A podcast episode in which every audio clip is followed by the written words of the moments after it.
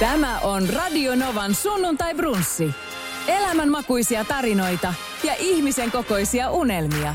Viikon vieraan kanssa studiossa Esko Eerikäinen. Sunnuntai brunssi. Tämä on vuoden toinen itse asiassa sunnuntai brunssi, mutta siis hopea ei ole tässä suhteessa mikään häpeä, koska tota, mulla on Sara Parikka täällä sunnuntai brunssin vieraana. Ihana olla täällä. Kiitos kun sain tulla. Siis mähän on kuunnellut sunnuntai brunssia paljon, niin on suuri ilo olla täällä. Suuri ilo, että tulit. Mä olin siis tässä reilu kuukausi ennen joulutaukoa. Mä olin sun podcastin vieraana.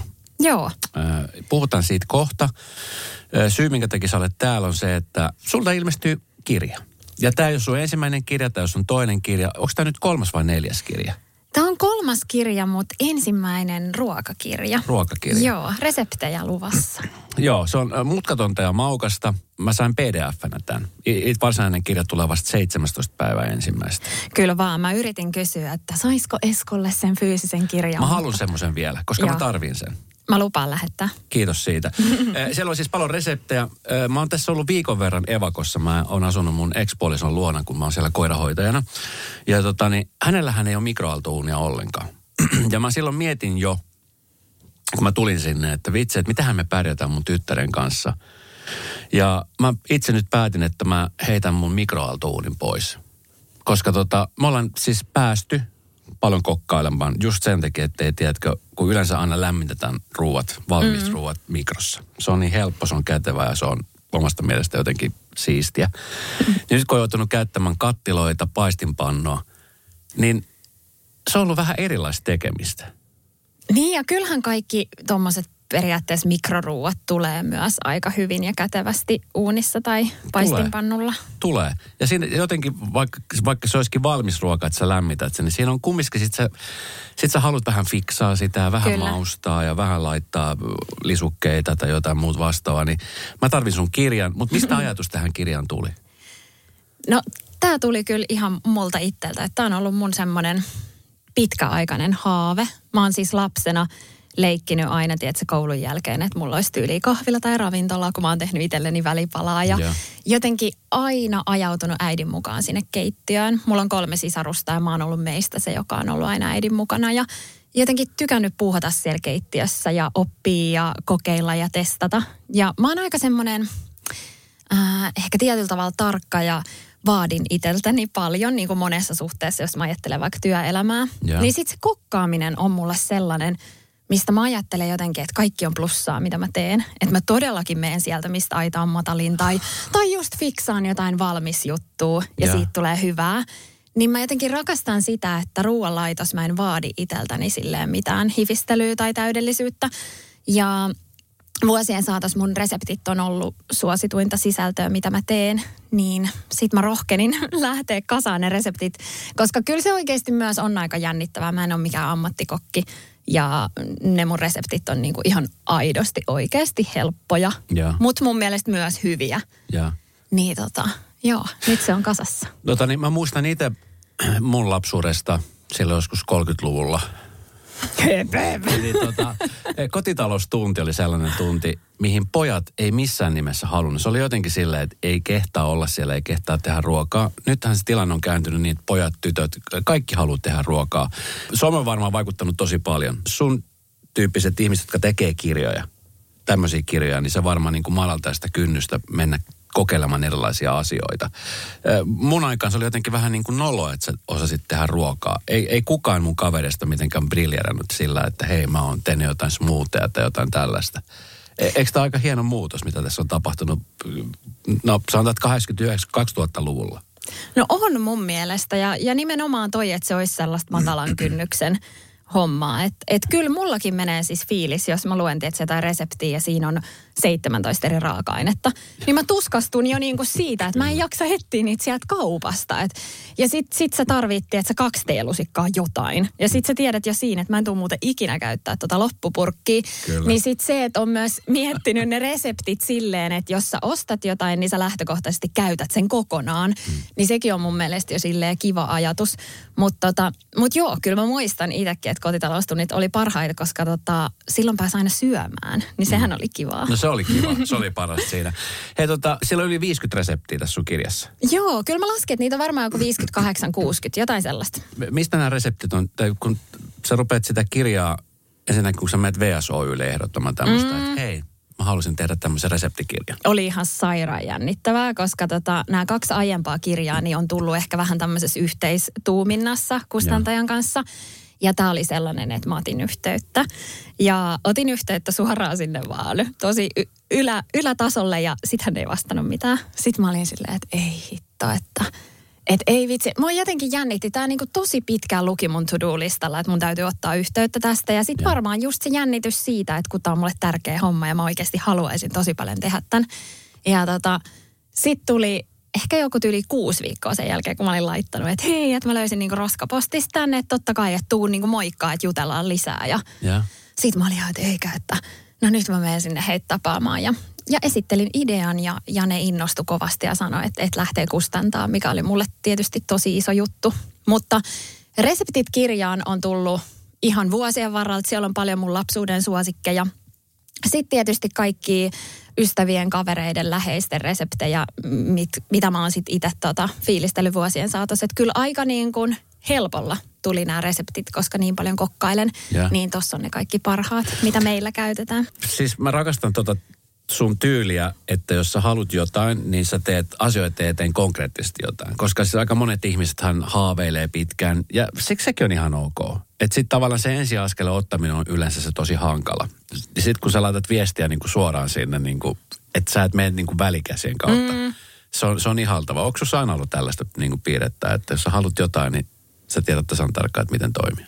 No kyllä mus on. Ja sitten ehkä tuossa mielessä on aika helppo sille, että että voi katsoa, tiedätkö, sieltä netistä, että, että kuka näistä asioista päättää ja sitten mm. laittaa se viesti ja sitten vähän niin kuin heittää se sinne maailmalle. Että, että se, mä en koe sitä kauhean silleen nolona, mm. mutta jos mun pitäisi mennä vaikka itse tapaamaan tai jotenkin suoraviivaisesti kertoa, pitää joku hissipuhe, niin siinä mä varmaan jäätyisin ja se olisi tosi tosi niin kuin jännittävää. Mutta mä oon kyllä aina ollut aika silleen rohkeet olla, siis laittaa viestiä ja just edistää omia asioita, koska mä ajattelen, että, että eihän se kysyminen, mitä, mitä pahaa siinä on, että sitten joku varmaan kertoo, jos se ei onnistu. Mm. Ja, ja siis mä suosittelen, mä tiedän, että meitä kuuntelee paljon nuoria, mutta sitten myöskin paljon keski-ikäisiä ihmisiä, jotka miettii sitä, että, että kun, tiedät, kun on juurtunut johonkin tiettyyn asiaan ja uskalla tehdä sitä, sitä askelta, niin kun heittää asiat ilmaan ja tiedätkö maailmalle – tekee jotain, niin, niin se on jo ainakin niin kuin yksi askel eteenpäin siinä asiassa. Ehdottomasti ja sitten ehkä tuohon just vielä, vielä se niin kuin lisäyksenä, että jos sitä odottaisi aina, että on jotenkin täydellinen tai tai aina viilais viimeiseen asti, niin mä en ainakaan olisi tehnyt yhtään mitään. Että mm. kyllä niin kuin tosi paljon mun tekemisestä on silleen, että no, että tämä on nyt tarpeeksi hyvä ja näillä mennään ja nyt vaan niin eteenpäin. Yeah. Että sitten ei saa jäädä liikaa just pohtimaan. Eh, tästä nyt suurin piirtein oliko se vuosi sitten elokuussa, kun sä laitat tämän sähköpostin tälle kyseiselle henkilölle? Tämä oli niin kuin, tota, ei 23 elokuussa, vaan 22. 22 elokuussa. Joo, kyllä vaan. Ja kirja julkaistaan nyt, että se on aika pitkä prosessi. Mitä kaikkea siihen niin kuin tulee? Se on ensinnäkin sit se, että sä niin kuin tietenkin lataat ne reseptit sinne. Kyllä, siis tämä on niin hauska, kun mä oon seurannut pitkää vappupimiä ja, ja Anni äh, Ihamäkeä, jotka on tehnyt tota, kans reseptikirjoja. Ja jotenkin vapun somesta mä oon käsittänyt, että se on aikamoinen homma. Joo. Ja sitten mä oon ollut silleen, no pidäpä tuossa. Että et jotenkin, että reseptit kirjoitetaan ja sitten kuvataan, että onpa Just, paha. Nyt mä tiedän, että on aika paha. et, tota, äh, siis joo, ensin reseptit kirjoitetaan, hahmotellaan sitä ja totta kai kun on tota VSOY-kustantajana, niin on saanut sieltä tukea ja on ihanat kustannustoimittajat matkas mukana, jotka on sit pitkään tehnyt ruokakirjoja ja heillähän on niinku mieletön ammattitaito. Mm. Mutta jotenkin onhan se niinku täysin erilaista kuin se, mitä mä someen teen. Se on tosi, tosi tarkkaa puuhaa ihan jo se, että et miten reseptistä tulee resepti. Ja sitten noi kuvaukset on kyllä kans, me kuvattiin meillä kotona sitten meillä vielä sattumalta tuli koiranpentu just samaan aikaan kuvausten kanssa, niin, niin se oli vähän sellaista hazardia. Onneksi tuossa on kuvaajana mun tota, ö, ihana ystävä Karla Bok, niin se oli kiva, että hän oli mulle tuttu. Niin oli jotenkin helppo päästää sinne kotiin. Meillä muuten kotona ei, ei oikeastaan kukaan ulkopuolinen kuva. Mutta tota, on se niinku aika tosi iso kokonaisuus saada kasaan. Mm. Mennäisikö jossain vaiheessa loppu usko? No, me, no meinas kyllä oikeasti ja olin mä niin monta kertaa ihan hajalla. Ja kyllä mä sanoin Mikolle, että jos mä joskus haaveilen jostain ruokakirja kakkosesta, niin voit sä muistuttaa mua, että et, et minkälainen projekti tämä on. Mutta kyllä se nyt tietysti, kun se on fyysisenä, niin on silleen, aah, miten ihanaa. Ja tosi nopeasti sille aika on kuulla nyt muistat. Mutta tota, mut kyllä myös niin ne pitkät kuvauspäivät ja ne kun säädettiin. Ja oli niin pienimmistäkin asioista tuli säätöä. Mm niin tota, kyllä silti mä silloin mietin, että ei vitsi mä vaan tehdä tätä. Että yeah. nyt on niin kuin, että ollaan siisti jutun äärellä. No mutkaton ja maukas, niin nimi jo kertoo, että, että se on niin kuin, että kotiruoka on helppoa tehdä, joka on kumminkin hyvin maistuvaa. Tätähän niin. niin kuin kaikki haluaa, kun menee kotiin. Kenelle tämä kirja on tehty? Perheille, no ihan, mm, nuorisolle? Ihan kaikille. Että et kyllä mä ajattelen, että sieltä löytyy kaikille semmoista äh, Inspistä ainakin toivottavasti, että siellä on tosi semmoisia helppoja, vähän niin kuin semmoisia just, että, että miten sä voit oikasta, yeah. vaikka jos on tulossa jotkut juhlat. Ja sitten siellä on myös tämmöisiä pidemmän kaavan mukaan tehtyjä ruokia. Siellä on ihan niin arkiruokia, just vaikka joku linssikeitto, mitä sä voit tehdä kerralla tosi ison satsin. Ja yeah. se on niin kuin kasvispohjainen ja, ja tulee oikeasti aidosti maistuvaa ja hyvää. Niin tota, Joo, kyllä mä toivon, että mahdollisimman moni löytäisi sieltä itselle uusia lempparireseptejä. Kuinka paljon teillä on nyt tällä hetkellä pakastimessa tavaraa tästä reseptikirjan jälkeen, koska voisin kuvitella, että kun te teette reseptejä, niin siihen joutuu testailemaan. Joo. Ja, ja sit, vai miten, miten tämä käytännössä niin kuin menee sitten? No onneksi noi oli sille reseptit mulle niin tuttuja, että ei tarvinnut enää niin kuin lähteä sillä tekemään niin kuin montaa eri niin kuin vaihetta siinä kuvausvaiheessa. Mutta tota, kyllä mä suhtauduin tosi intohimoisesti tuohon kuvaukseen silleen, että mä en halunnut, että tulee hävikkiä. Ja jotenkin välillä ehkä vähän silleen turhankin jotenkin piti kiinni siitä, että, että mitään ei saa heittää roskiin, koska se jotenkin ahisti mua, että me tehdään ihan sikana ruokaa ja sit vaatii, että sä lapattaa sitä roskia. Mm. Niin äh, silloin kun kuvattiin, niin kyllä me sitten nähtiin aika paljon just perhettä ja kavereita seuraavina päivinä ja, ja roudattiin naapureille syötävää ja näin, että ja kaikki mahdollinen pakastettiin ja just sieltä sitten sulatettiin sitä mukaan. Mutta aika hyvin me selvittiin. Joo. No mikä oli, muistatko mikä oli sun oma ensimmäinen kerta, kun sä muutit vaikka yksin omaa asuntoon? Niin mikä, minkälainen niin ruoantekijä sä olit silloin? Olit se semmoinen, joka, vaikka usein kyselen mun ystäviltä, mäkin on semmoinen, että – Mä yritän mennä sieltä, mistä laitan maata. Niin jos mun tyttö soittaa, että isi, jääka, vaikka siellä on jääkaapissa ruokaa, niin sit isi, voit sä tilata mulle Voltista jotain? Ja sit jotenkin sitä miettii, että no vitsi, että tilataan. Se on helppoa ja sit sieltä saa kumminkin jotain. Niin, niin millainen sä olit itse sitten esimerkiksi nuorempana ja millainen sä nykyään oot? No kyllä nuorempana tuli varmasti enemmänkin tilattua ruokaa valmiina tai haettu jotain valmista just silloin, kun oli muuttanut pois kotota. On aina ollut ne tietyt vakkarit, mitä mä oon tykännyt tehdä. Ja sitten tietysti nuorempana sitä kävi sit aika usein porukoilla ja sitten siellä tuli äitinkaan vielä kokattua ja näin. Mutta tota, Kyllä nykyään tulee tehtyä paljon itse, mutta kyllähän me edelleen haetaan ja, ja tota, niin tilataan ruokaa ja jotenkin tuossa lapsiperhearjessa, niin se on mun mielestä ihan täysin okkin, että ostaa välillä valmista. Mutta tota, mut joo, kyllä myös se on mulle ehkä sellainen hetki, että jos mun pitäisi kuvata jotain arjen täydellistä hetkeä, niin se olisi se, että lapset katsoo pikkukakkosta ja mä saan rauhassa kokata hetken. Okay. Ja on sellainen niin kuin, en mä tiedä, musta se on ihanaa, että lapset on kotona. Joo. Mä saan siinä valmistaa ruoan, kattaa Joo. pöydän, mä ehkä kuuntelen jotain mun lempipodia. Niin se on mulle sellainen niin kuin onni. Se on ihanaa. Kierrokset laskee työpäivästä ja ilta edes perheen kanssa. Olisi tällä stressi joulupöydän suhteen? No ei kyllä ollut. Me aika hyvin sille mun puolison Mikon kanssa pystytään jakaa sitä, että, että hän tilasi kaikki kalat. Ja, ja sitten me keskustellaan aika hyvin sille etukäteen, että mikä on kummallekin tärkeää. Että, että mulle oli vaikka tärkeää, että siellä on joku mäti ja tietyt tämmöiset jutut. Ja sitten periaatteessa kaikki muu on vaan plussaa. Että, että jotenkin ei halua, että siihen liittyy semmoista stressiä. Joo. Hei tota, mä oon siis seurannut sun ja sun puolison uraa väillä vähän lähempää, väillä vähän kauempaa.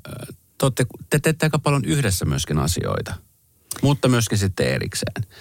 Niin tota, onko tämä semmoinen ihana tilanne, miss, mi, mihin sä niin oot toivonut pääsevässä? Koska tota, jotenkin tästä, kun mä katson, mä itse asiassa eilen luin sun blogeja.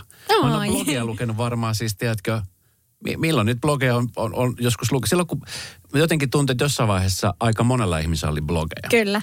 Ja siellä on paljon mielenkiintoisia edelleenkin olemassa. Mutta jotenkin sitten eilen, kun mä rupesin lukemaan muutamia sun blogeja, niin kuin nyt tuorempi, sä mm. kirjoitat niitä edelleenkin, niin jotenkin musta oli ihana. Se oli vähän semmoinen niin kuin, mitä mä nyt sanoisin, että kun nykyään kaikki tekee YouTube tai TikTok tai muuta, niin se, vaikka se näkyy siinä, niin jotenkin se kirjoitettu teksti oli paljon henkilökohtaisempaa.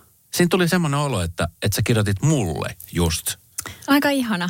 Kiva kuulla. Siis toi blogi on kyllä vähän sehän hidas media. Tai se tuntuu itsestäkin siltä. Ja, ja mä saan paljon viestejä siitä, että edelleen viihdytään blogien äärellä. Ja, ja kyllä mä huomaan itsekin, mä tykkään lukea itse vaikka iltasin. Mm. Että kun ei enää välttämättä halutti, että se swipata vaan johonkin nopeeseen mediaan ja saada koko ajan niin kierroksiin, niin, niin se on aika kivaa vaihtelua.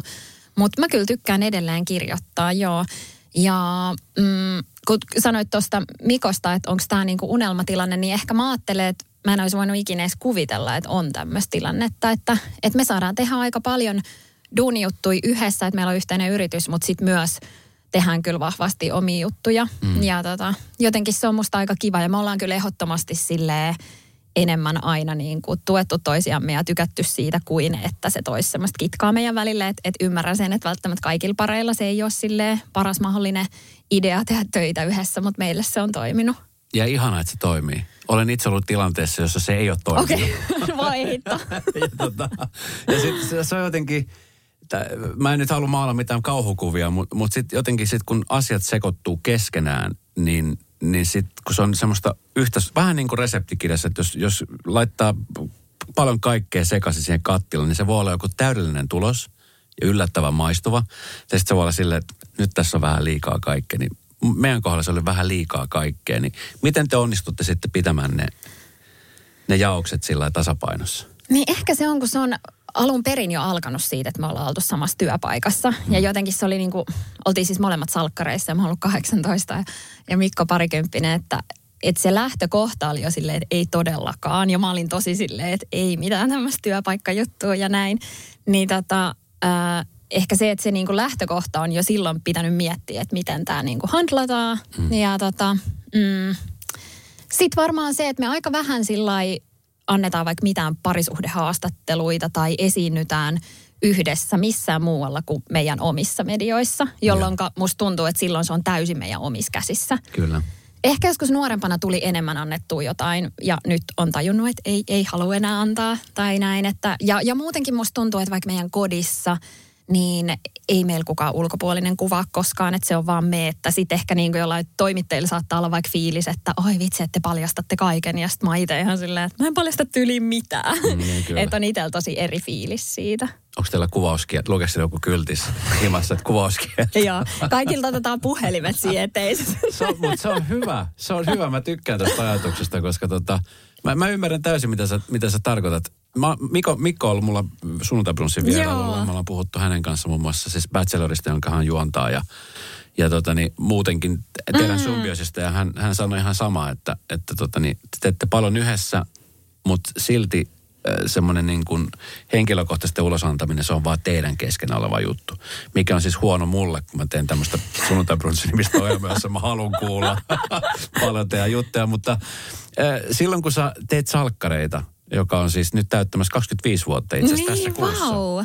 Pari viikon päästä, niin, niin tota, millainen setti se oli? Sä olit kumminkin aika kauan siellä, kymmenen vuotta, kun sä olit siellä. No olin mä jotain sellaista, joo, varmaan vähän ylikin, että Mä aloitin 16-vuotiaana lukiolaisena. Ja. Olin lukion tokan luokalla ja harrastin siis nuorisoteatterissa ja. näyttelemistä ja sitä kautta päädyin sarjaan. Ja on se siis ihan mieletön. Ja niin kuin sä tiedät, niin se on vähän niin kuin semmoinen toinen perhe ja siellä on aika sillä tiivis yhteisö, koska siellä tehdään niin paljon niitä jaksoja, ollaan pitkiä päiviä yhdessä. Se tuotantoporukka tulee väkisinkin aika tutuksi. Mm. Ja tota, sitten tietysti kun mä oon ollut alaikäinen, niin onhan heillä ollut varmasti mun suhteen semmoinen, että pidetään hänestä huolta. Yeah. Mulla on opetettu ihan valtavasti siitä, että miten median kanssa kannattaa toimia ja mua on niin kuin suojeltu ja ja jotenkin sille varsinkin nyt, kun on itse päälle kolmekymppinen, niin sitä katsoo silleen, että vitsi siellä hoidettiin niin kuin monet asiat todella hienosti. Mm. Että tota, et kyllä se on mulle semmoinen rakas ja tärkeä paikka ja yhteisö. Oliko haikea lähteä, kun miettii, että, että sähän voisit olla edelleenkin siellä salkkareissa ja, ja se on edelleenkin tosi katsottu ja tosi suosittu ohjelma ja, ja muuta, niin oli, millainen se tilanne oli, kun sä päätit, että okei, nyt ehkä on aika jäädä pois tästä? No siis se oli sillä tosi selkeä se päätös, että nyt on aika jäädä pois. Mä olin ollut ö, kaksi kertaa äitiyslomalla ja palannut vielä takaisin. Ja sitten jotenkin musta tuntui ehkä siltä, että että kun mä olin aloittanut niin nuorena, niin samalla mä olin kasvanut aikuiseksi, mutta sitten mä jotenkin siellä ihan niin kuin päässyt ehkä siihen, että nyt mä, mä olen niin kuin aikuinen ja en, en mä tiedä, sitä on ehkä vaikea, vaikea edes selittää, mutta jotenkin tuntui siltä, että ehkä mun täytyy nyt lentää omilla siivillä hetkiä. Ja musta tuntuu, että sen aikainen tuottajakin ymmärsi sen tosi hyvin. Mm. Ja oli jotenkin, että, että joo. Ja sitten kun samalla mulla oli toi mun oma blogi ja some ja kaikki lähti vetää aika hyvin. Ja mä huomasin, että mun jalka alkoi olla jo vähän siellä toisella puolella. Ja sitten tietysti salkkareiskin mä niin kuin ymmärsin sen, että mikä siellä on se pelin henki. Ja sitten mä huomasin, että okei, että ehkä mä en ole enää silleen se helpoin duunikaveri, vaan mä aloinkin kyseenalaistaa tai asioita ja, mm. ja aloinkin jotenkin tarttua pieniin asioihin. Ja sitten mä itse tajusin aika nopeet hetkinen, että ehkä on mun aika nyt siirtyä pois. Mutta oli se ihan hirveätä. Siis mä muistan, että mä itkin silmät päästäni. Ja mm. jotenkin se, että vaikka mä olin lähtenyt pari kertaa aikaisemmin äitiyslomalle, niin siinä oli silti se takaportti. Että no, et ehkä mä tuun sitten takaisin ja näin. Ja tossa se sillä ainakin mun oman pään sisällä oli silleen, että nyt mä lähden sillä no. niin kuin, en tietenkään tiedä, jos joskus tekisinkin paluun, mutta ainakin silleen pidemmäksi aikaa, niin oli se tosi, tosi vaikea paikka ja, ja tietysti siihen liittyy niin paljon tunteita, kun ollut niin nuoresta saakka messissä. Ne. Ja paluthan on aina mahdollisia. No joo, ja kyllä sekin oli sellainen, että kyllähän se jännitti tosi paljon silloin, kun sanoi, että, että haluaa poistua sarjasta, että mitä jos he vaikka tappais mun roolihahmon, mm. että se kuolisi, niin sitten olisi, no salkkareista toki kaikki on mahdollista, mutta ehkä vähän vaikeampi mm. olisi tulla takaisin. Niin olin mä siitä tosi kiitollinen, että hän lähti pakomatkalle, että oikeastikin paluu voisi joskus olla mahdollinen. On mm. se niin kuin magee, magee seurata sitä meininkiä. Oletko seurannut, katsotko sarjaa? Siis mä silleen... katson silleen, että mä tiedän about vähän, missä mennään, Joo. mutta en, en ihan silleen, että se on vähän tässä perheellisenä silleen haastava aika, että pitäisikin katsoa tolleen katsomusta. Mutta tota, meidän siis nämä koululaisethan on nyt innostunut. Niin Okei. Tota, niin Tietääkö teidän koululaiset, että äiti ja iskä on, on mukana ollut sarjassa? Joo, ja olihan ne silloin pienenä messissäkin siellä studiolla monta kertaa. Joo. Mutta tota, ne on nyt silleen just sen ikäisiä, että ne ei ehkä ihan muista meistä mitään kohtauksia tai tälleen, Joo. mutta Mut joo. Kyllä ne löytyy sieltä. Niin. Millaista se oli sitten 16-vuotiaana? Se on kumminkin just se ikä. mulla on 14-vuotias tytö, ty, tyttö ja tota, me oltiin itse asiassa just leffassa. Ja kaikki mitä mä teen on kauhean nolo. Jos mä olin äänekäs, se on nolo. Jos mä olin hiljaa, se on nolo. Jos mä moikkaan jotakuta, se on nolo. mä oltiin eilen katsomassa sellaista leffa kuin Anyone But You. Ihana rakkausleffa. Mä en olisi ikinä yksin mennyt, enkä kenenkään mutta hänen kanssa meni ja mä olin silleen, että tämä oli ihana leffa. Mä olin ainoa keski-ikäinen mies koko teatterissa. Mutta ihana, että sä menit hänen kanssaan ja hän... Oli ihana. Se oli siis ihan, se oli parasta, mitä nyt viikonloppuna tapahtui. Mutta mä mietin, että 16-vuotiaana, niin kun sä just alat etsimään ehkä itseäsi ja on just se vaihe päällä. Sitten yhtäkkiä sä pamahdat semmoisen salatut elämät nimisen instituutioon, jonka kaikki tietää. Ja ne, jotka ei tiedä, ne ovat varmasti kuulleet. Niin millaista se olisi yhtäkkiä niin kuin olla telkkarissa 16-vuotiaana ja ihmiset varmasti tunnisti ja tunnistaa vieläkin pitkään myös sarjasta. No olihan se aika hurjaa ja sitten silloin ei ollut vielä somea. Mm. Että se oli silleen tietyllä tavalla, telkkari oli niin kuin tosi iso jotenkin. Mutta tota, mm, meillä oli aika tuotannon puolesta tosi hyvin coachattiin ja oli tosi tiivis yhteisö. Et enemmän, muistan, enemmän muistan sitä, että olin just heidän kanssa ja jotenkin vietettiin paljon aikaa yhdessä. Mutta tietysti kun mä olin lukiossa ja sitten mä en enää lähtenytkään K-markettiin töihin, vaan mä lähdinkin tota, näyttelemään salkkareihin, niin olihan se aikamoista. Mm. Ja, ja mä muistan sen vaikka, kun ähm, mua haettiin, oli joko kuski tai sitten taksi haki mua kuvauksiin, niin mä aina pyysin, että voiko ne jättää vähän kauemmas siitä koululta että mua jotenkin ahisti, että se on silleen kauhean numero. Että mä sen, mä lähden tästä kuvauksiin. niin tota, tai että oli jotkut vanhojen tanssit ja sitten mä tuun sinne jotenkin myöhässä jollain taksilla. Niin mä muistan, että se oli jotenkin tosi kiusallista, että mä en halunnut mitään sellaista huomioa itseeni. Ja. Mutta tota, mutta joo, ja kyllä jälkeenpäin mä oon sitä miettinyt, että, että mähän tein kerralla silloin, kun salkkareihin tulee aika harvoin kerralla kokonainen perhe. Mm. Ja silloin, kun mä tulin sarjaan, niin mä tulin tällaisen perheen mukana. Ja meidät kiinnitettiin heti aika pit- pitkäksi aikaa. Niin oon mä mun vanhemmille ollut silleen, että että mitä ihmettä, että miten te niinku uskalsitte, koska tietysti kun mä olin alaikäinen, niin he oli mukana siinä prosessissa. Mm. Mutta, mutta sitten he vaan oli silleen, että no hei, että sä oot niin kuin pikkutytöstä asti tuolla halunnut esiintyä ja, ja tota, että ei siinä ollut niin kuin kahta sanaa, että mm. et sä otat sen tarjouksen vastaan. No mitä jos nyt seuraava sukupolvi suuntautuisi samalle, niin miten sä äitinä suhtautuisit? No vitsi. Kyllä, kyllä mä niinku huomaan, että on sitä itse aika kriittinen mm. ja ehkä kyseenalaistaisi tiettyjä asioita ja olisi jotenkin tarkkana. Mutta tota, mut onhan se niin, että kun noita omia lapsia katsoo ja sitten jos, jos jollain heistä on jokin palo, niin mm. ethän sä pysty sitä. Mitä muuta? Sitten saman tuet sitä ja oot silleen, että todellakin anna mennä. Ne. No huomasit sä, että muut, muutuit sä miksikään vai muuttuiko ihmiset sun ympärillä? Mä ajattelen, että ehkä enemmän ihmiset ympärillä.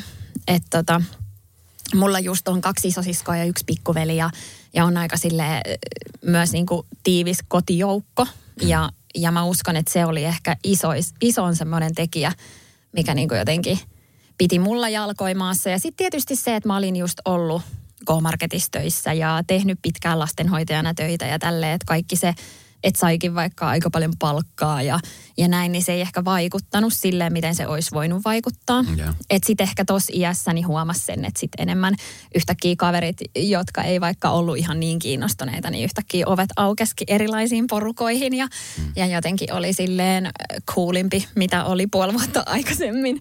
Et tota, mutta mutta ei ole mitään semmoista, että olisi jäänyt niinku isommin mieleen tai olisi mitään, mitään semmoista traumaa tuon suhteen. Radio Novan sunnuntai brunssi.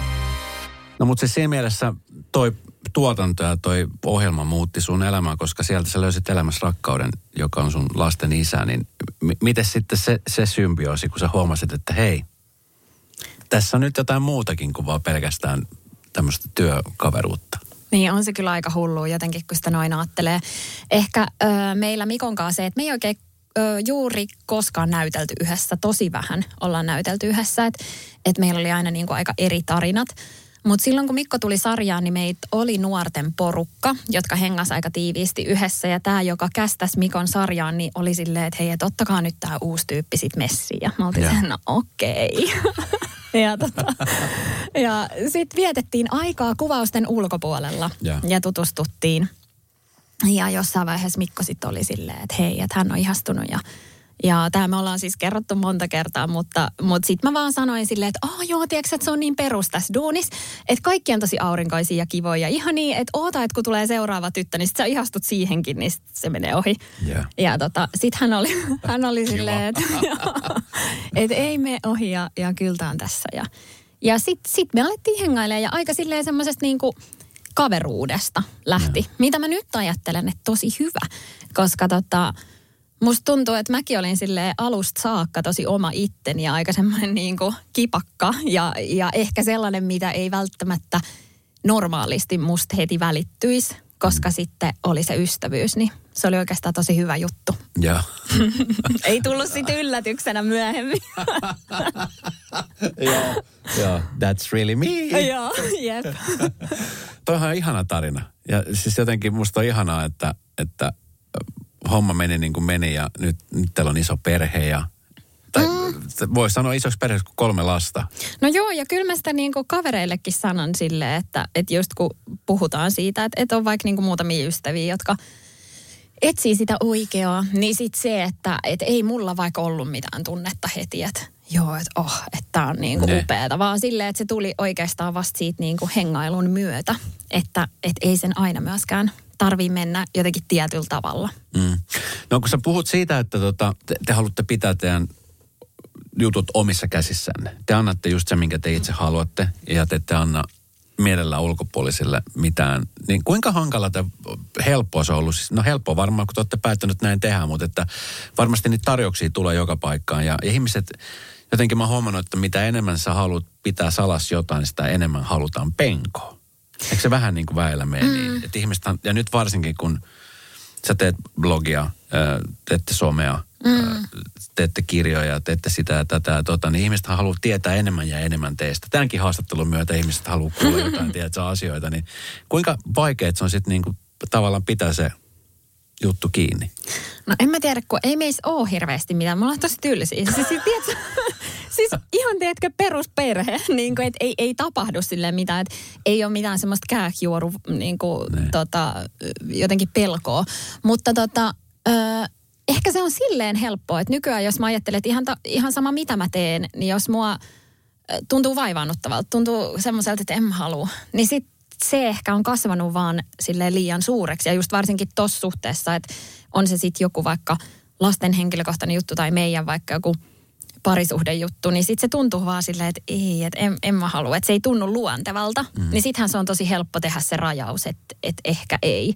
Mm. Ja ollaan me myös sille ihan vaikka niin kuin perhepiirissä, että, että mehän ei olla vaikka juhlittu jotain isosti häitä tai ei niin kuin nautita siitä, että, että tässä me olemme. Tai, tai jotenkin, että se tuntuu meistä silleen, mm, ei tunnu niin kuin luontevalta. Yeah. Niin sit mun mielestä sekin on ihan täysin okei okay, ja sit sitä on sille ihan hyvä kuunnella. Mutta sitten taas päivittäisessä elämässä, niin me jatkuvasti halataan ja annetaan pusuja ja näin. Että se yeah. ei ole mikään sellainen, että, että, että siinä menisi joku raja. Yeah. Mutta tota, ehkä vaan silleen, että, että toisaalta mun mielestä se tulee tosi luontevasti just sitä kautta, että, että, että kyllähän vaikka nyt tämän kirjankin suhteen, kun on mietitty promo, että että mihin ohjelmiin mä vaikka haluaisin tai minkälaista promoa, niin on sielläkin sellaisia juttuja, mistä on silleen, että ei vitsi, että tota mä en kyllä välttämättä halua tehdä, että, että se tuntuu vähän silleen vaikealta. Ja. Niin sitten sitä on mun mielestä tärkeä kuunnella. Kun sä kirjoitat blogia edelleenkin, mikä musta ihana asia, koska mä, mä en sitä mä ajattelin, että sä oot kirjoittanut, mutta sä et enää tee sitä. Niin. Mutta sä edelleenkin ylläpidät sitä, sitä kirjoittamista. Ja sitten, no, somen kautta näkee, TikTokin kautta näkee, mutta tota, sä myöskin teet podcast-sarjaa. Ja mä oon ollut siellä vieraana. Kyllä. Oli ihan olla siellä vieraana. Kaverikirjan niminen podcast. Joo, siis sä olit niin täydellinen vieras. No, se oli ihanaa. Sä kaikille vieraille. En todellakaan. Siis sä, sä jotenkin tota, äh, mulla tuli siis viime vuonna 37 jaksoa ja tänä vuonna teen saman verran lisää. Tota, sä olit ihana siinä, kun sä, tiedät, sä jotenkin kerroit niin avoimesti ja juttelit. Ja se oli vaan silleen, että pystyi vaan itse, että heittäytyi kuuntelemaan, niin se oli aivan ihanaa.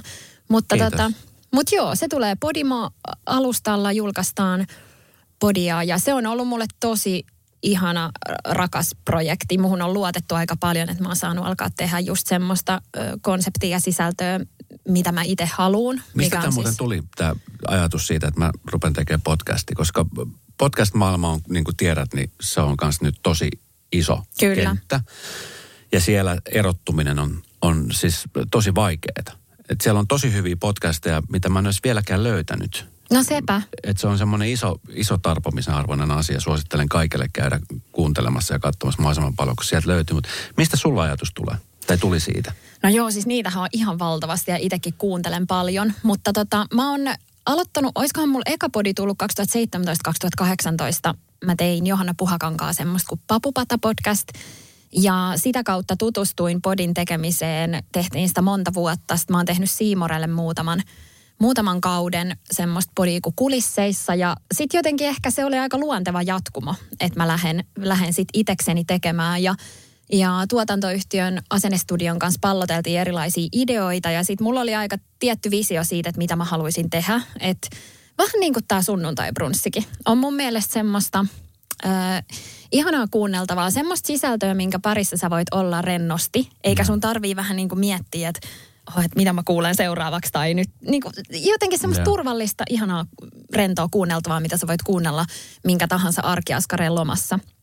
Niin se oli ehkä mulla semmoinen, mitä mä halusin lähteä tekemään ja sitten samalla vielä inspiroimaan ja, ja jotenkin, että että mä sain niinku rajattomat mahdollisuudet siihen, että mitä aiheita nostaa ja ja sitten sehän on ihanaa, että pystyy jakaa samalla vertaistukea ja ehkä antaa jotain idiksiä ja inspiraatiota. Ja, ja sitten tietysti niin kuin vieraat, ketä mulla on käynyt, niin on ollut ihan mahtavia, että, että on tullut kertoa heidän tarinaa. Ja, ja tota, joo, on tykännyt tosi paljon.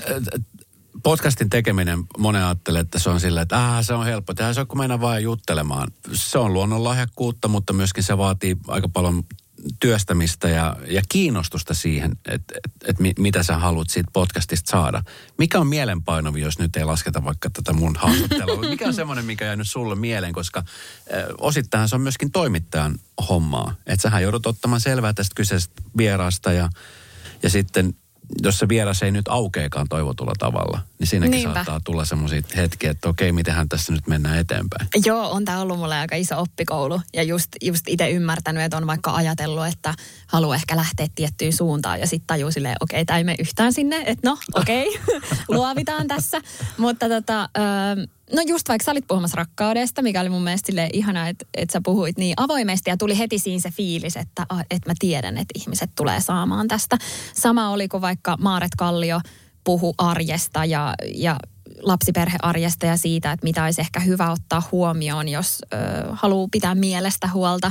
Tai Pia Penttala, Suomen supernäni, niin hänen kanssa puhuttiin kanssa niin kuin lapsiperheasioista, niin kyllä se on tosi makeeta, että siinä äänityshetkellä tulee se fiilis, että ei vitsi, että itse oivaltaa jotain ja sitä kautta – tulee semmoinen fiilis, että okei, että tämä tulee varmasti palvelemaan montaa muutakin kuulijaa. Mm. Se on hieno podcasti. Suosittelen. Podimon kautta siis löytyy. Kyllä vaan. Sara ja kaverikirja. Mä seuran sua somessa, mä seuran sun miestä somessa, niin mä katsoin just vähän aikaa semmoisen kuvan, jossa hän istui portailla. ja, ja tota niin, hän, hän halusi toivottaa tsemppiä kaikille, jotka lähtee taloprojekteja tekemään. Ja hän muisteli sitä teidän projektia silloin, kun se oli. Kyllä. Talon rakentaminen ja ylipäänsä siis rakentaminen. Mä en ole koskaan rakentanut mitään. Joskus Legosta jotain, mutta mm. ei sen ihmeempää. Niin, siitä joko nauttii, mm. tai sitten se on ihan kaikkea muuta kuin nautintoa. Millaisia muistikuvia sulla on itsellässä? No mä oon silleen, osta vaan valmiina. No, tota, äh, no siis joo, äh, onne, siinä on paljon siis onnea matkassa, että meidän talo valmistui just ennen kuin korona ö, räsähti päälle ja, ja sinänsä niin kuin kävi, kävi ihan mieletön mäihä. Mm. Mutta onhan se siis todella iso kokonaisuus ja sitten jos miettii, että onhan se meidän elämässä siis isoin satsaus, mitä me ollaan ikinä tehty, että sulla on siinä niin kuin satoja satoja tuhansia kiinni ja sitten ihmiset tulee sinne sille tiedätkö, duuniin, vähän niin kuin tyyli röökihuules hommi. Ja sitten itse on silleen, että on mun koti ja, ja tiedätkö, haluaa priimaa ja on silleen, että, että haluaa sen sellaisena, kun se on tilattu. Ja, ja sekin on jo niin kuin varmasti monet, jotka on rakentanut tai remontoinut, niin tietää, että, että jos sä haluat jotain silleen, kun sä oot tilannut, niin sekin on jo aika niin kuin ö, iso toive, Kyllä. minkä voisi ajatella, että et, et, et se on se, niin kuin mistä lähetään, mutta se ei ole se, mistä lähetään. Niin tota, mutta on upea, kun me asutaan siis alueella, missä monet on rakentanut ja, ja valtavasti rakennettu uusia omakotitaloja, niin sitten se, että me ollaan tutustuttu tietysti näihin muihin perheisiin ja jotenkin kaikilla on ne omat kommellukset ja siellä on tietysti tullut vesivahinkoa rakennusaikana ja vaikka mitä säätöä, niin sitten jotenkin myös tajunnut sen, että jos me lähettäisiin joskus uuteen projektiin, niin me ei edes oltaisi kauheasti viisaampia, että meillä olisi vaan ne meidän tietyt kohdat, mitkä me tiedettäisiin ja sitten sit tulisi taas jotkut täysin uudet haasteet. Että tota, et ehkä se vaan niinku kuuluu tuohon hommaan. Mutta, mutta olihan se kokonaisuutena sitten silleen, että kyllä mä myös ajattelen, että, että lopussa kiitos seisoo. Että kyllähän me tosi usein meidän kotona ollaan silleen, että vitsi, että ei olisi ikinä kuvitellut, että saa asua tämmöisessä kodissa. Että, että onhan se myös sitten hieno tunne. Millainen se tunne oli, kun sä tiesit, onko siinä, tai onko siinä mitään keskeneräistä vielä sun mielestä? Ei onneksi Se on ole. kaikki on niin kuin silleen. Joo, se on kyllä kiva. Me otettiin semmoinen avaimet käteen ja sitten mähän siis sinä päivänä, kun alkoi maatyöt, niin tein positiivisen raskaustesti ja aloitin odottaa kolmatta. Et siinä oli silleen, ja sitten sit, tiedätkö, nainen voi olla raskaana silleen vähän viritetty. niin tota, niin äh, kyllä varmasti aika monta kertaa nämä meidän tota, työmaalla töitä tekevät ihmiset sai kuulla siitä, että koska on laskettu aika ja koska meidän pitää päästä muuttamaan. Että, että siinä oli semmoinen, semmoinen paine, paine päästä sinne, mutta tota, mut joo. Monta kertaa sä halasit rakennusmiehiä tämän projektin aikana? Kyllä me siis ostettiin heille kaikki tota, niin, niin, lahjuksia ja, ja myös siellä oli yksi, yksi siis aivan mieletön, mieletön tyyppi, joka tota, piti huolta kaikesta, niin kyllä me häntä vuolaasti, vuolaasti kiiteltiin pakko äh, tarttua tuohon, kun sanoit, että samana päivänä tuli äh, raskausteista positiivinen, niin mikä se on se tunne? Mä, mä isänä siis on sen kerran kokenut, ja sekin tuli silloin puhelimitse se tieto, että mä olin silloin jossain keikkamatkalla. Mä olin itse asiassa Rovaniemellä keikalla. Ja tota, niin tuli tieto, että, että me odotetaan lasta. Isänä mä olin silleen, että jes, se on niin kuin maailman mahtavinta, koska me oltiin odotettu. Niin kolmas lapsi, kun on tulossa, rakennusprojekti on tulossa – niin mikä se, mikä se fiilis oli sillä hetkellä? Pelottiko vai kun sä tiesit, että mm. nyt on tämmöinen urakka vielä tässä muutenkin edessä? No ehkä se rakennusprojektin suhteen oli silloin vielä aika silleen kirkasotsana ja ajatteli, että tämähän menee just niin kuin sovittiin, eikö niin? Mehän niin? avaimet käteen. jep, jep. Tämä on helppo. Todellakin. Äh. Mutta tota, mut kyllähän se, kyllä mua on aina tosi paljon jännittänyt ja siihen semmoiseen positiivis, tai että kun saa kuulla, että on raskaana, niin siihen on liittynyt myös semmoinen mm, jännitys ja, ja vähän ehkä ahdistuskin siitä, että apua, että nyt niin tämä on niin iso juttu, mm. että ei ole silleen pelkästään onnen kyyneleet, vaan myös semmoinen, että että että jaiks. Yeah. Mutta tota, mut, mut joo, onhan se upeeta ja jotenkin voi ajatella, että no kolmas, että se olisi jo sitten ihan niin basic homma. Niin kyllä musta tuntuu, että sitä vaan niin kuin enemmän ja enemmän konkretisoituu, että vitsi miten, miten hienoa. Että sitten siinä vaiheessa meidän kuitenkin esikoinen oli jo viisi, että vähän ties silleen, että, että aika nopeasti ne vuodet menee. Mm. Ja tota, kyllä se on niin kuin elämän upeimpia juttuja. Niin se on erilainen rakennusprojekti. Niin kyllä, Et jep. Tiedät asioita, niin. mutta sitten uuden kanssa niin se voi olla ihan, ihan taas ihan yksi systeemi. Just niin. Tota niin, no niin kuin sanoit, että teidän arki on semmoinen ihan perusperhearki te teette paljon kaiken näköistä työtä, niin mitä semmoisia asioita, nyt sä oot, niin kuin, sä oot nyt kirjoittanut kirjan taas uudemman kerran, niin mitä on semmoisia juttuja, mitä sä haaveilet tekevässä vielä tässä tulevaisuudessa? No toi on ehkä ollutkin vähän semmoinen vaikea tässä viime vuosina, toi haaveilu, minkä mä ajattelen, että se on tosi tärkeää. Mutta sitten äh, mä oon 32 ja musta tuntuu, että mä oon saanut ihan niin kuin valtavasti ja viime vuodet on ollut silleen, että, että, että tapahtunut niin paljon asioita, että on vähän silleen, että eikö, eikö nyt vaan voisi niinku olla ja nauttia jotenkin tästä. Ja mun mielestä sekin on silleen hyvä tiedostaa, että, että se, että jos koko ajan olisi vaan silleen, että okei, että ja seuraava ja seuraava ja vielä isompi kämppä ja toinen auto. Ja, että ei ole sellaista jotenkin tarvetta välttämättä, vaan enemmän ehkä silleen toivoisikin sitä läsnäoloa ja pysähtymistä ja ymmärtää sen, että okei, että meidän lapset on aika kivas iässä, mm. että nyt niiden kanssa voi viettää aikaa ja nauttia tästä arjesta.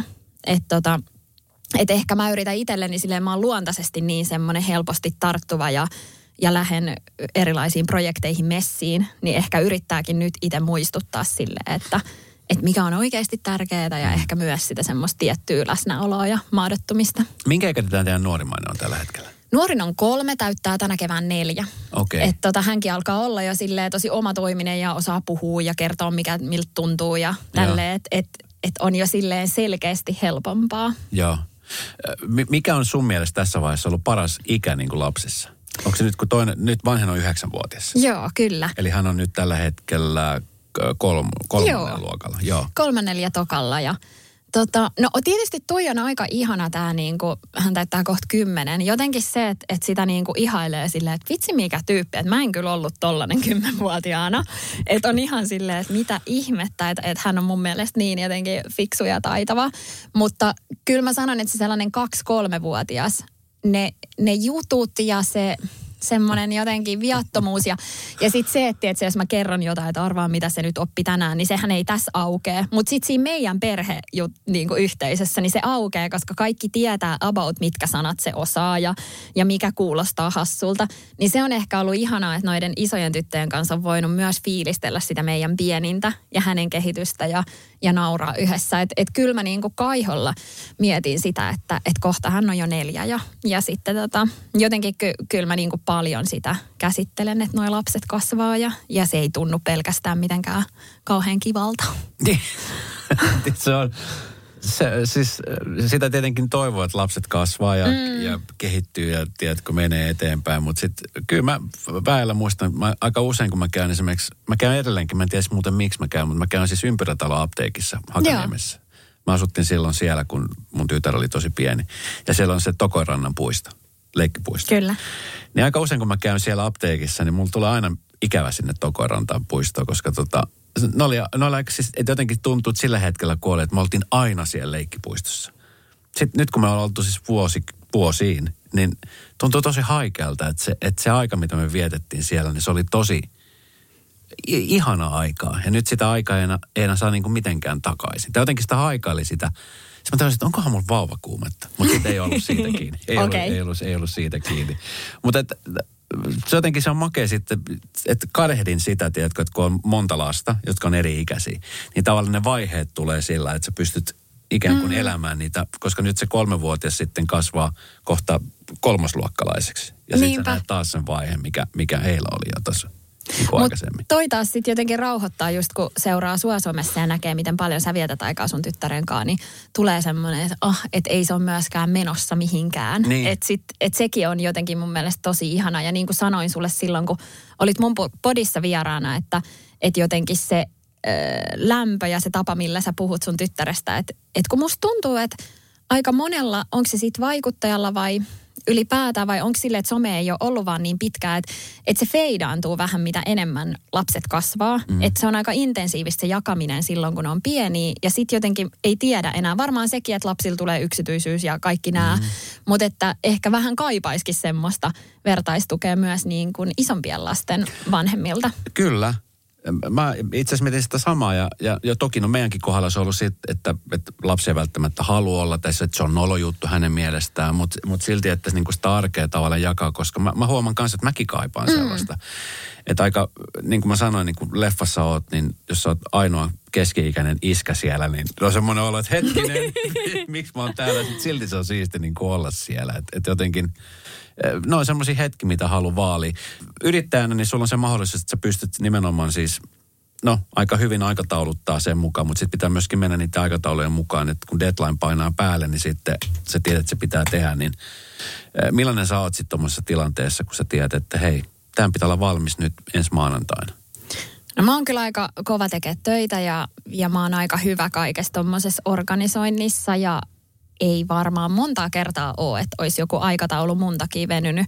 Että et mulla on kyllä aika semmoinen jotenkin korkea työmoraali ja, ja helposti sitten vaikka nipistän sieltä omista yöunista tai jostain, että illalla vielä sitten avaa koneen. Että mä rakastan olla yrittäjänä ja, ja musta tuntuu, että se sopii mulle tosi hyvin. Mutta tota, oli esim. eilen illalla, kun mä ajattelin, että mä haluan valmistautua tulevaan työviikkoon – niin meille tuli naapurin, naapurin tyttö leikkimään lasten kanssa ja ne oli siinä yläkerrassa. Ja sitten mä olin silleen, että no vitsi, mä oon vaan tässä koneen, että mä katon muutaman jutun. Ja sitten mä sainkin 40 minuuttia, mikä oli aika pitkä aika, niin mä sain tehtyä tosi monta sellaista pikkusälähommaa. Yeah. Että tota, et, mutta totta kai sitten myös yrittäjänä niin käy helposti niin, että jos ei varaa sitä lomaa, niin sitten se on vähän niin kuin semmoinen jatkuva oravan pyörä – ja sitten ei välttämättä enää edes hahmota sitä, että kuinka paljon sitä lomaa oikeasti tarvitsisikin. Mm. Että se on kyllä sellainen, mitä mä edelleen opettelen. Että musta tuntuu, että niinku joka vuosi on vähän silleen saman äärellä. Aina uudestaan ja uudestaan havahtuu silleen, että niin siis, eli mä oikeasti tarvin lomaa. Että sitten kun se loma tulee, niin se onkin tosi jotenkin tarpeen. Joo. Mut se on, ja se on hyvä, että sen tiedostaa, koska se sitten saattaa unohtua siinä. Ja sitten yrittäjänä kun painaa, niin jotenkin – mä ainakin huomaan itse, että kokee, että nyt, nyt tehdään, kun rauta on kuuma. Ja se on hienoa, että se rauta on pysynyt kuumana, mutta sitten jos, jossain, jossain se sitten näkyy myöhemmin. Joo, todellakin. Ja sitten jotenkin onhan noi lapset sellainen niin konkreettinen ja semmoinen iso muistutus siitä, että kun ne mm. kysyy siinä, että hei äiti, katot sä tämän mun läksyjutun. Ja sitten jos monta kertaa käy niin, että en mä nyt, mun on pakko tehdä tämä, niin eihän siitä tule kiva fiilis. Tota, millainen se fiilis oli, kun sä sait konkreettisesti tämä sun mutkatonta ja maukasta reseptikirjani käteen sillä, että nyt se on, niin kuin, sit se on valmiina siinä. Että se puolentoista vuoden työ on nyt niin kuin kansissa.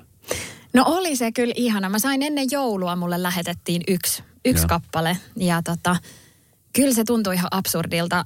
Ehkä enemmän mua siinä tilanteessa haippasi vielä Mikko, että se oli ihan silleen, että vitsi kelaa. Että et mulla on vähän ongelmia siinä, että et, sä juhliin mitään välitavoitteita. Että mä oon heti vähän niin kuin seuraavassa silleen, että no myykähän tämä nyt sitten ja miten nyt tämä seuraava vaihe ja, ja näin. Että et mikä on silleen vähän tylsää ja toi on semmoinen, minkä voisi ottaa oikeasti ihan niin kuin asiakseen, että pitäisi juhlia aina näitä tämmöisiä onnistumisia. Mm. Mutta tota, onhan se, ja sitten ehkä toi vielä siinä, että kun se on mun semmoinen lapsuudesta tullut semmoinen haave, että, että joskus pääsis tekemään ruoan kanssa töitä, niin, niin on se ihana juttu. Ja, ja silleen mua ei jännitä ton julkaisu, koska mä tiedän, että siitä tullaan tykkää, koska mä, ainakin mä itse tykkään siitä ja, ja se tulee meillä jo niin isosti käyttöön. Tuleeko tästä jonkunnäköinen jatkumo sitten sanoit, että välttämättä toista kirjaa nyt ihan heti perään tuu, mutta siis, että et kun sä rakastat sitä, sä oot, oot puhunut sun blogeissa ja, ja oot tehnyt niin kuin ruoankin kanssa aikaisemmin, niin, niin onko semmoinen juttu, mitä sä halusit esimerkiksi joku TV-ohjelma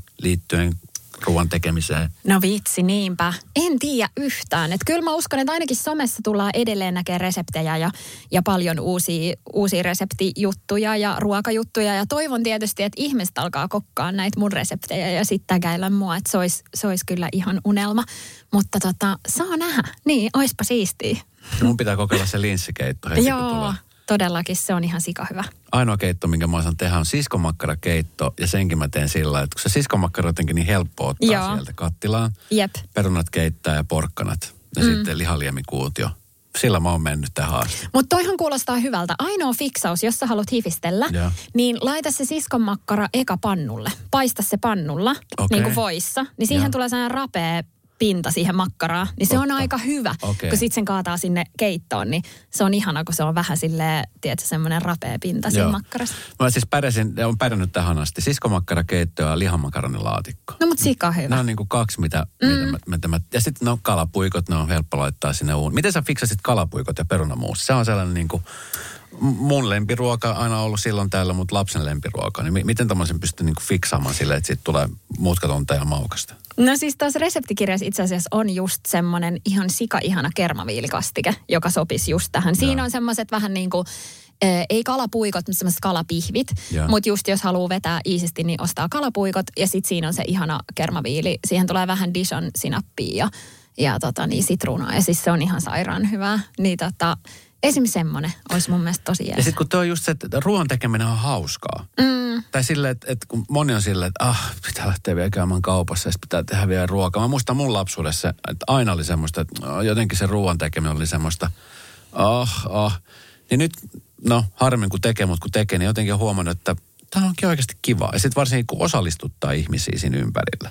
Niin, no todellakin. Ja sitten ehkä jos tekee vaikka kerralla just vähän isompia satseja, että siitä voi syödä pari päivää, Joo. niin kyllä se ainakin meillä silleen, että, että ei nyt ehkä ihan joka päivä jaksa alkaa tekemään jotain uutta ruokaa. Ja kyllä mä toivon just, että toi reseptikirja vastaisi vähän niin kuin siihen, että just tohon fiilikseen, kun on silleen, että en mä jaksa, en mä tiedä, mitä mä nyt lähden tekemään ja tuntuu kauhean vaivalloiselta. Että et jotenkin tämän reseptikirjan ääressä sulle ei tulisi sitä oloa, että no tässäkin asiassa mä feilaan, Joo. vaan että sieltä aidosti olisi silleen, että hei, no tämä mä, pyst- tämän mä kyllä jaksan salee tehdä. Että siellä on just lohikeittoa ja halloum kasvispastaa ja, ja silleen ihan siis joku 10 minuutin lohipasta ja tollasia, niin se on kiva. Kun, kun te lähdette kauppaan, niin onko teillä niin kuin aina viikko-ostokset vai teette sitten päiväostokset? No tämä on just ehkä sille yrittäjänä, kun tota, pääsee kauppaan silleen, että siellä ei ole muita. Musta olisi hyvä, jos olisi tuommoinen viikko-ostokset, mutta ei me olla siihen ihan päästy. Et ehkä meillä on semmoinen vähän niin kuin alkuviikon, että ostetaan sitä arkisettiä ja sitten loppuviikon toi viikonloppu. Että huomannut tonne, että kun on noita koululaisia ja ne harrastaa paljon, niin vitsi ne on alkanut syömään. Siis silleen, että oikeasti saa olla aika paljon sitä ruokaa ja silleen, että, että ihan oikeasti sitä jääkaappia pitää täyttää. Kyllä. Kyllä. se on, se on Sullakin teini-ikäinen siellä. Niin. Onneksi on vain yksi. Niin, Niin, siinä kohtaa miettii, totta. että jos olisi niin kuin kolme, niin... Mm. Ja sitten kun se yhtäkkiä se ruoka alkaa maistua niiden treenienkin takia ja kasvu tulee, niin tota, se on ihanaa, mutta sitten se on silleen, että apua. Just niin, Mit, joo. miten mä tästä selviän? Hei tota, mulla on tää kysymyspurkki, Ihanaa. niin tota, otat saada sieltä yksi kysymys. Joo. Ja, oho, ja tota, luet sen ääneen ja sitten vastaat mahdollisimman rehellisesti. Niin kuin mä silloin joskus sulle sanoin, niin tässä on niitä pahoja kysymyksiä, mitä mä en itse halua kysyä, mutta jonka sä sitten tarvittaessa itse kysyt itseltäsi. No niin, täältä löytyi. Mitä teet, kun olet vihainen? Mm, mä oon sellainen, että mä tota, jos mä ajattelen jotain arkista tilannetta, niin mä ehkä vähän osoitan mieltä. Ja sit mä niinku oletan, että siitä voisi aistia ja joku auttaa mua mun vihassa. Tai sit mä oon aika nopea toimimaan. Et mä, oon, mä oon sellainen, että mä en oikein niinku viihdy siinä tunteessa. Että jos mä vaikka tulisin vihaseksi jostain työasiasta tai näin, niin mä oon aika sellainen, että mä haluan saman tien nyt saada tämän pois ja mä haluan selvittää tämän ja mikä tässä on ja, ja näin. Ja, ja Mikonkin kanssa niin me ollaan kyllä aika sellaisia, että, että me ei mitään niin mykkäkoului pidetä, vaan silleen, että, että, että kyllä niin kuin molemmilla on se tahtotila selvittää se asia, eikä niin, että se jää pitkään jylläämään. Mutta tota, mut joo, kyllä mä oon aika myös semmoinen kipakka ja, ja tota, kuulee kyllä, jos olen vihainen. Milloin sä olit viimeksi vihainen? Ää, silleen kunnolla vihane. Mm. Koskahan mä olisin ollut kunnolla vihane? Varmaan tuossa siis joululomalla, kun oltiin koko perhe kotona, niin Joo. kyllä siellä varmasti tunteet kuumeni jossain vaiheessa. Lepyt sä helposti? Ää, siis en mä edes lepy. Ihana, että sanot noin, koska jos joltain kysyy, että lepyt, aina kaikki vasta, että joo, kyllä mä aika helposti sitten lepyn, että aika nopeasti Ei, kun, siis tiedätkö, Mikol menee ihan sikanopea. Ja sitten mä oon silleen, että mä en niinku voi sille mitään, mutta mä tarviin hetken. Silleen, että et sit kun se menee ohi, niin sit se menee. Mut sille, ja mä huomaan meidän lapsissa, että meidän, yksi meidän lapsista on kanssa sellainen, että jos sitä pakottaa sille liian aikaisin pyytää anteeksi, niin sille on periaatteessa, kun se ei auta, kun sit sä voit olla silleen anteeksi, mutta sä et tarkoita sitä. Että et mä oon kyllä kans silleen, että mä en niinku, mä en voi sille mitään, joo. mutta tarviin hetken. Joo, joo. Ja se on, se on, se on ihan enemmän kuin fine. niin. Se on niin kuin tosi ymmärrettävää, mutta yleensä kun kysyn, niin joo, tosi nopea. Tosi nopea, mä, Koska mä, mä nimittäin lepysin kanssa tosi nopeasti. Joo. Että se on silleen, että okei, sit, sit, se, sit se asia on siinä. Just Hei niin. tota, toivebiisiä, kun me ollaan radiokanava, joka myöskin tota, niin, palvelee musiikinkin suhteen, niin äh, tuottaja laittoi mulle viesti, että sadan biisi on äh, Emma ja, ja Matildan Keväinen valo. Pitääkö se paikkansa? Kyllä vaan. Miksi tämä biisi valikoitui? Mun mielestä on aivan ihana kappale. Öö, mulla jotenkin tuntuu siltä tuolla somessa ja ihan niin kuin lähipiiriskin, että, että ihmisillä on tällä hetkellä aika vaikeaa ja kuormittavaa ja on niin kuin erilaisia haasteita. Ja sitten ehkä kun meillä on aika kiirettä, kaikilla jotenkin omat arkikiireet ja, ja huolet ja näin, niin ei välttämättä silleen pysähdytä toistemme äärelle tai tai ei välttämättä niin kuin osata, osata eikä myöskään anneta toistemme auttaa, niin mun mielestä tässä kappaleessa on just ihana sellainen kohta, missä on silleen, että, että annan mä niin kuin, en nyt muista tarkalleen niitä sanoja, mutta silleen, että, että mä oon tässä sun vierellä ja, ja odottelen, että sieltä se kevät tulee. Mm. Ja, ja jotenkin se, että kun valo alkaa nyt päivä päivältä lisääntyä, niin kyllä se tästä. Kyllä se tästä. Tämä ihana biisi, pitää tota, niin, kuulla sanoja tarkasti. Joo. Hei, tota, kirja ilmestyy 17. päivä ensimmäistä. Kyllä. Ensimmäinen, ihka ensimmäinen reseptikirja, mutkatonta ja maukasta. Onnittelut siitä. Kiitos. Tulevaisuudesta, niin no, aina kun kysyy, että mitä, mitä tulevaisuus tuo tullessa, niin kukahan ei sitä tiedä. Ja sitten jos on prokkiksi, niin sitä ei saa puhua ennen kuin ne on varmoja. Mutta, mutta siis millainen vuosi sä toivoisit, että 24 olisi? Nythän tässä vasta aloitellaan. Uh, podi jatkuu ja sitä mä teen. Ja sit mä ehkä toivon, että olisi silleen aika rauhaisaa ja perheen kanssa vietetään aikaa. Että, et viime vuonna oli tämä kirja, joka vei tietysti ison osan siitä vuodesta, niin, niin ehkä tämä vuosi voitaisiin ottaa vähän iisimmin. Kuulostaa hyvältä.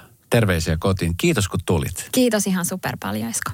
Sunnuntai Brunssi ja Esko Eerikäinen. Uusi jakso Radio Novassa aina sunnuntaisin kello 10. Kuuntele kaikki jaksot osoitteessa podplay.fi.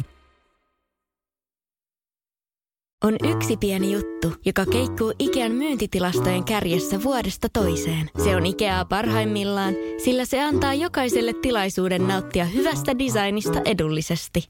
Pyörykkähän se! Tervetuloa viettämään pyörykkäperjantaita Ikeaan. Silloin saat kaikki pyörykkäannokset puoleen hintaan.